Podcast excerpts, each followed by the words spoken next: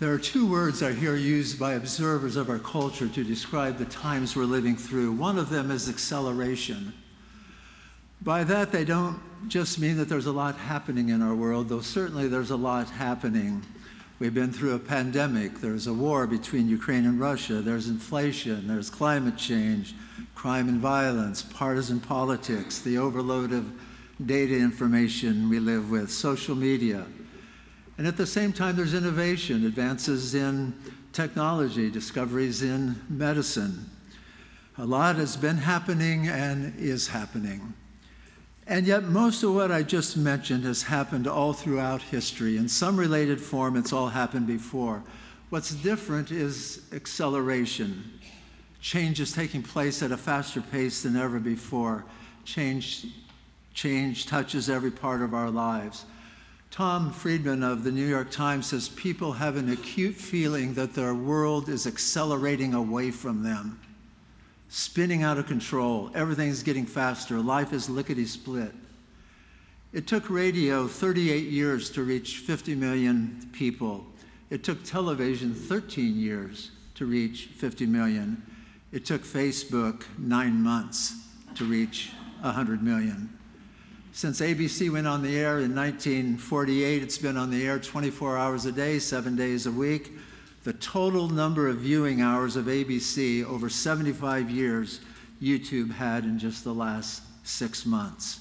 It's a different world in 2023, constantly changing, an acute feeling that our world is accelerating away from us. The second word used to describe the times is dread. People live with an apprehensiveness about where it's all headed. So much in life happens unannounced. It happens night or day. It happens suddenly or gradually. In normal times, we can handle life. We can more or less handle it. But now life seems anything but normal. It's changing so fast. And we can't keep up with it. We just can't keep up with it. And so we just wonder where it's all headed. We wonder where it's all headed.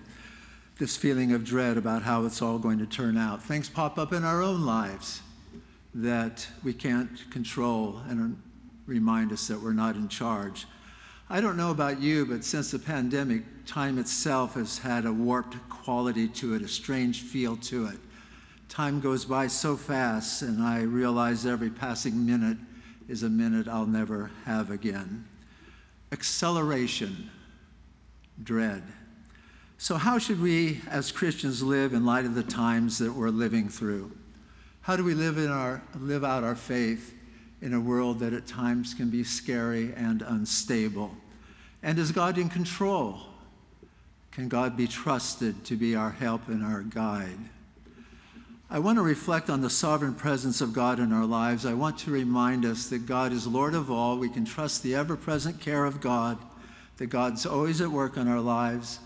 And because of that, we're a people of hope. You and I have a future, and we can move into that future with confidence and joy. So what better scripture than Romans 8, verses 26 through 39? So let us hear the word of the Lord to us. Likewise, the Spirit helps us in our weakness, for we do not know how to pray as we ought.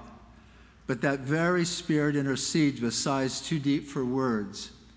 And God, who searches the heart, knows what is the mind of the Spirit, because the Spirit intercedes for the saints according to the will of God. We know that all things work together for good for those who love God, who are called according to his purpose. For those whom he foreknew, he also predestined to be conformed to the image of his Son, in order that he might be the firstborn within a large family.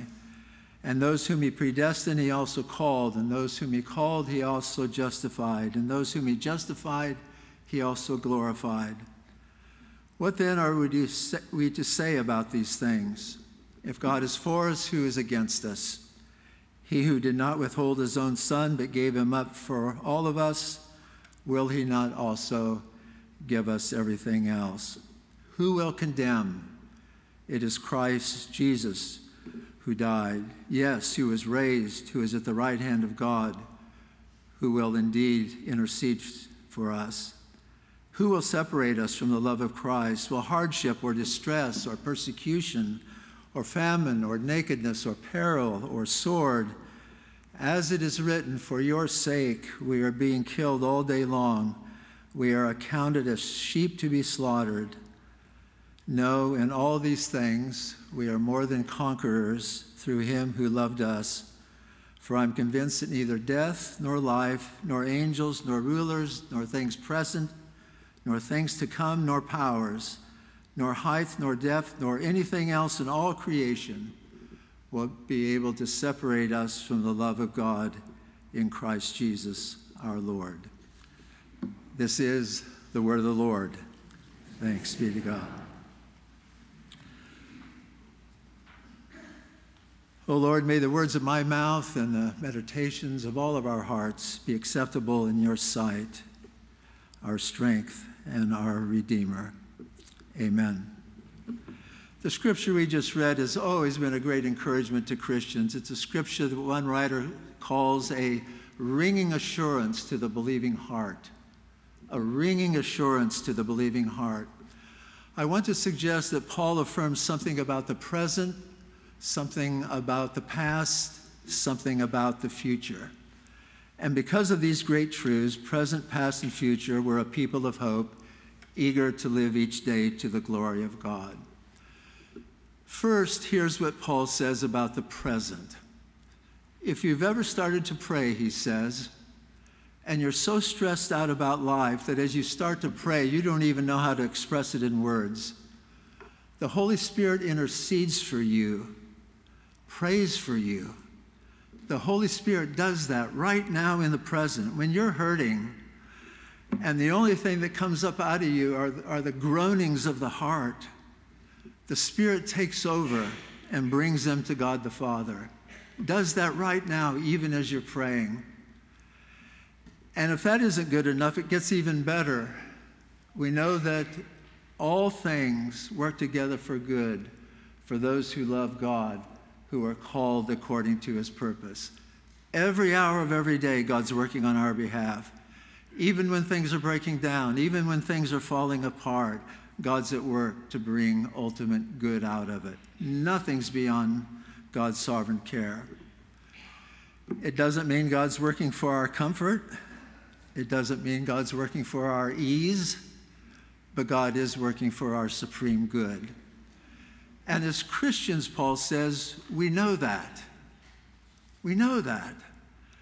The Greek word Paul uses, the word know, means to know something not just from intellectual inquiry, but to know something from the heart, from faith. To know something not by logic in the head, but knowing it by the inner work of the Holy Spirit in the heart. It's a very important word in the book of Romans. Even in the early chapters, as Paul sets out the great truths of the gospel, he uses this word know 6 times. In chapter 2, he says, we know that God is the judge of all things. Chapter 3, we know God, all people are accountable to God. Chapter 7, we know that we're to live not by the flesh, but by the Spirit. And now in chapter 8, we know the whole creation is waiting for its final redemption. We know that when we pray, the Holy Spirit helps us in our weakness and intercedes for us. We know that. We know that. And now Paul uses the word again and gives us this crowning certainty of the Christian life. We know that all things work together for good, for those who love God, who are called according to his purpose. Not a knowing that's just intellectual in the head, but the knowing of the heart, the inner confidence of God's Spirit. We know that in all things, God's at work for those who love him. Doesn't mean you won't have problems. Doesn't mean you won't ever suffer. Doesn't mean the things that happen to you are in themselves good. Doesn't mean that things automatically get fixed for you. Doesn't mean that when things go wrong, you can just blithely say, oh, well, whatever. Everything will be okay. That's not what Paul's saying. This isn't a power of positive thinking kind of thing, because actually it's better than that. We know that in all things, day in and day out, right now in the present, God is active, working in and through all things for our good. From the time your feet hit the floor in the morning till your head hits the pillow at night, God's at work. We know that. We know that. Do you remember in the book of Genesis when Joseph was beat up by his brothers and left in a pit to die? Some traders from Egypt came along and they sold Joseph as a slave, and there he was years later in Egypt. He'd become a friend of Pharaoh. And there was famine in Canaan that forced his brothers to go down to Egypt seeking food.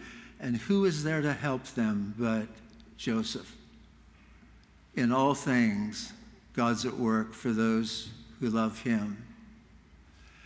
In the early church, Stephen was stoned to death for bearing witness to Christ, and standing there approving of his death was Saul of Tarsus, who one day was on his way to persecute more Christians, but was confronted by Christ, and Saul, now called Paul, became the church's great missionary.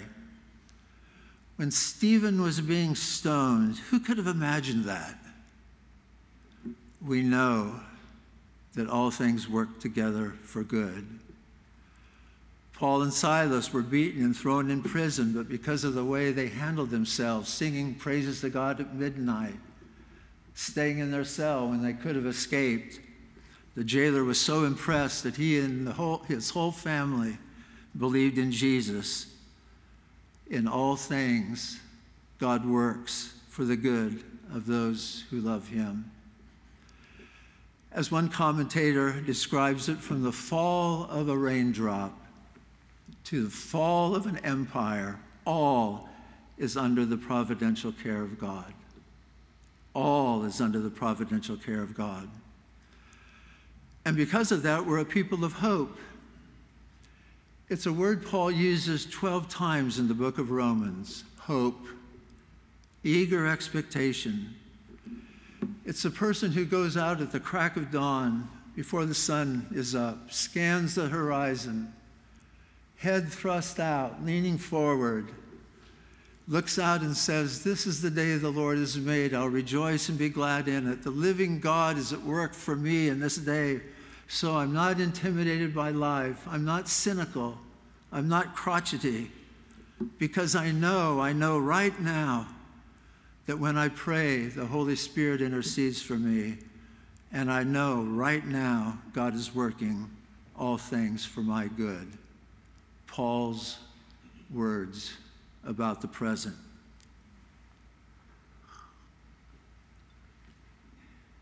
Second, Paul says something about the past. You can tell by my last name that I have some Scottish blood in me. My grandfather, Gavin Murray, came to this country from a village outside Glasgow.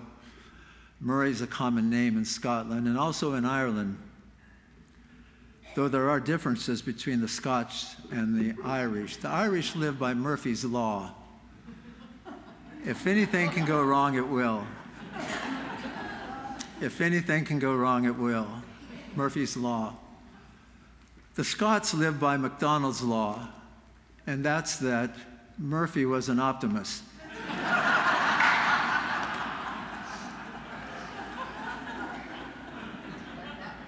It makes for a good story, but it points to a deeper truth. Because of our sin and brokenness, there's a human propensity toward the negative. If anything can go wrong, it will. We love the sensational. We love hearing about the latest crisis in some celebrity's life. We love hearing about who's getting divorced from who said something nasty about somebody else. We're fascinated by the dark side of life. How different from all of that, then? How different from that is our Christian faith? Do you know who the true optimists are? It's Christians. It's us. We're the true optimists. And the reason for that is something that happened in the past. Here's what Paul says. says, "Those whom God foreknew, he also predestined to be conformed to the image of his Son. Those whom he predestined, he also called. Those he called, he also justified. And those he justified, he also glorified." Now that's a lot of thick theology, a lot of great theology. We could spend an hour just letting those verses soak through us. What they mean is something like this: God is Lord of all your days, and what God started in your life, God will finish. In eternity past, before you were even born, God knew you and decided what he wanted to do with your life is form in you the character of Jesus. He wants to make you into a likeness of his Son. And so having decided that's his purpose, God called you into his grace, saved you by his cross, and now he's determined to glorify you by completing God's work in your life. Isn't that liberating? Isn't that liberating? Having known you from eternity past, God, who knows everything ahead of time, decided to form in you the character of Jesus. God does want your involvement. All things work together for good for those who love God. For those who love God. God wants your loving response to God's love. God wants your willing acceptance of God's purpose for your life. God forms into the image of his Son those who want to be conformed into the image of the Son. God's not going to force it on you. We're not marionettes attached by string to heaven. We're invited to love the Lord our God. And out of that relationship, we know that in eternity past, God made a decision to develop in you the character of Jesus. God foreknew you and sent the Son to live for you and die for you and live again for you. And what God started in your life, God will finish. God's not going to quit. And therefore, you're a person of hope, eager expectation, just waiting for the sun to come up at the crack of dawn, eager for another day in which God can work out God's purpose in your life, which he planned way back in eternity past. Third, Paul says something about the future. None of us knows exactly what the future holds. Things will happen to all of us that at first don't seem to have God working in them at all. But we know, not in the head, but in the heart, we know the Holy Spirit intercedes for us when we find it hard to pray. We know that God's loving purpose is to work for our good and form the character of Jesus in us. What we don't know exactly is what's out there ahead of us. You could have the best of times this year or the worst of times. For some of us, the most joyful time of our lives hasn't happened yet, but it will. For some of us, the most joyless time of our lives hasn't happened yet, but it will. It's a little frightening not knowing what's out there. But it's matched by this assurance, and now Paul closes off, "I'm convinced that neither death nor life, neither things present nor things to come, no power in all creation will be able to separate us from the love of God in Christ Jesus our Lord." Nothing will separate us from the love of God. When I was a boy growing up in the Midwest, every Saturday night, my parents would load me and my sisters into the car, and off we'd go to town. Saturday night was the big night of the week. We'd buy groceries, do some shopping, then finish it off with hamburgers and French fries at the Maidrite Cafe. We'd get to the Maidrite about 9 o'clock. There was a TV strapped up on the wall, and we'd get there just about the time Gunsmoke was coming on. So we'd eat hamburgers and French fries and watch Matt Dillon. Life's good when you're 5 or 6 years old and you get to go to town on Saturday night. One time it wasn't so good. We were in Kaufman's department store. It was a big store, a little bit of everything in there. One of my favorite spots was the candy counter, right in the middle of the store. I'd walk around looking at the candy behind the glass. And then way in the back of the store, my other favorite spot, the fish tanks, where you could see the goldfish and touch the little turtles that are about the size of a silver dollar. Somehow, one Saturday night, I got separated from my parents. I couldn't find them, and the more I couldn't find them, the more desperate I got. I went to the candy counter, they weren't there. I went to the fish tanks, they weren't there. I walked to the second floor, they weren't there. Up this aisle, down this aisle, they weren't there. Too scared to even cry. Went back to the candy counter, not there. To the aquariums, not there. In desperation, I went to the front of the store, and there on the other side of the revolving door, out on the sidewalk, my mom and sisters watching the door, making sure I didn't get out, while my father was inside looking for me. "I thought you'd left me. Where were you? I thought you'd gone home without me." "Oh, we wouldn't go home without you, but you got to be more careful." I can still feel to this day what it was like to get separated from my family in Kaufman's department store. We all have a deep aversion to being separated from those we love. Built into us is a desire to be connected to that which gives life, to be close to those who love us. We don't like to be cut off, separated. We need people to miss us when we're not there. Here's the greatest good news about the future. I'm convinced that neither death nor life, things present nor things to come, no power in all creation will be able to separate us from the love of God in Christ Jesus our Lord. Your best dreams may come true, your worst nightmares. Either case, nothing will separate you from the love of God. Your standard of living could soar or could plummet.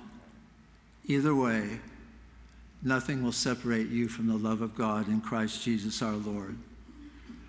Your physical body may be a source of ecstasy or agony. Either way, nothing will separate you from the love of God. Paul's wonderful words about the future. We all think about it. We all wonder how life is going to turn out. We think about it, but we don't have to fret. We don't have to fret about it. Herman Melville, in his classic Moby Dick, tells about the fishing line that the whalers have on their boats, the rope that's laid out on the deck. It has to be made of just the right kind of hemp, strong enough to hold 3 tons, and yet not too stiff, because it has to be coiled up in piles, these layers of densely coiled spirals of rope laying on the deck. They look like a wedding cake. Piles of whale lines strung all around, perfectly coiled. Because when the harpooners send it out in just a smoking minute, if there's the least tangle or twist in the rope, it can so rock the boat that the whalers are pitched one way or another, and the line will catch a man's arm or leg and pull them right out to sea. So it's amazing when the whalers are working, it's amazing how they just stand among the coils, stand there as the harpoon darts out, the rope just whizzes by, uncoils like lightning. And the whalers trust that it was laid perfectly. They stand and work right in the middle, trusting that the line in all its coiled intricacy will go out smoothly, or they themselves get snapped out to sea. The good whalers stand there motionless, profound calm, trusting the line won't tangle or twist. And you know what, says Melville, in reality, we're all like those whalers living among the coils. Life for all of us can take sudden, swift turns. The perils of life are always present. You're really no safer, he says, sitting in an easy chair than those whalers standing among the coils of rope. I don't know what's out there in the future for any of us. Not one of us knows what tomorrow holds. But we know, not in the head, but in the heart, we know right now in the present, God hears our prayers, works for our good, and we're confident that back in eternity past, God knew us and decided his plan for our lives was to conform us into the character of Jesus. And in the future, God will have the last word. And the last word is that in Jesus Christ, we are more than conquerors, and nothing will separate us from the love of God. And because of that, we can live with profound calm, expectant hope, as we get up in the morning at the crack of dawn, head thrust out, leaning forward, eager for a new day, eager for a new day. Let us pray. Lord, there's a lot happening in the world, and a lot happening in our individual lives. So thank you for your thoughtfulness in knowing us so personally and intimately. Thank you for your kindness in giving us a Savior. And thank you for the Holy Spirit, who even now, as we pray, is sharing our deepest longings with you. Help us, Lord, not to fret about the future, but put our full trust in you, for you are a great God of love and grace, a love and grace that sustains us and from which we can never, ever be separated. We pray with thankful hearts in the strong name of Jesus. Amen.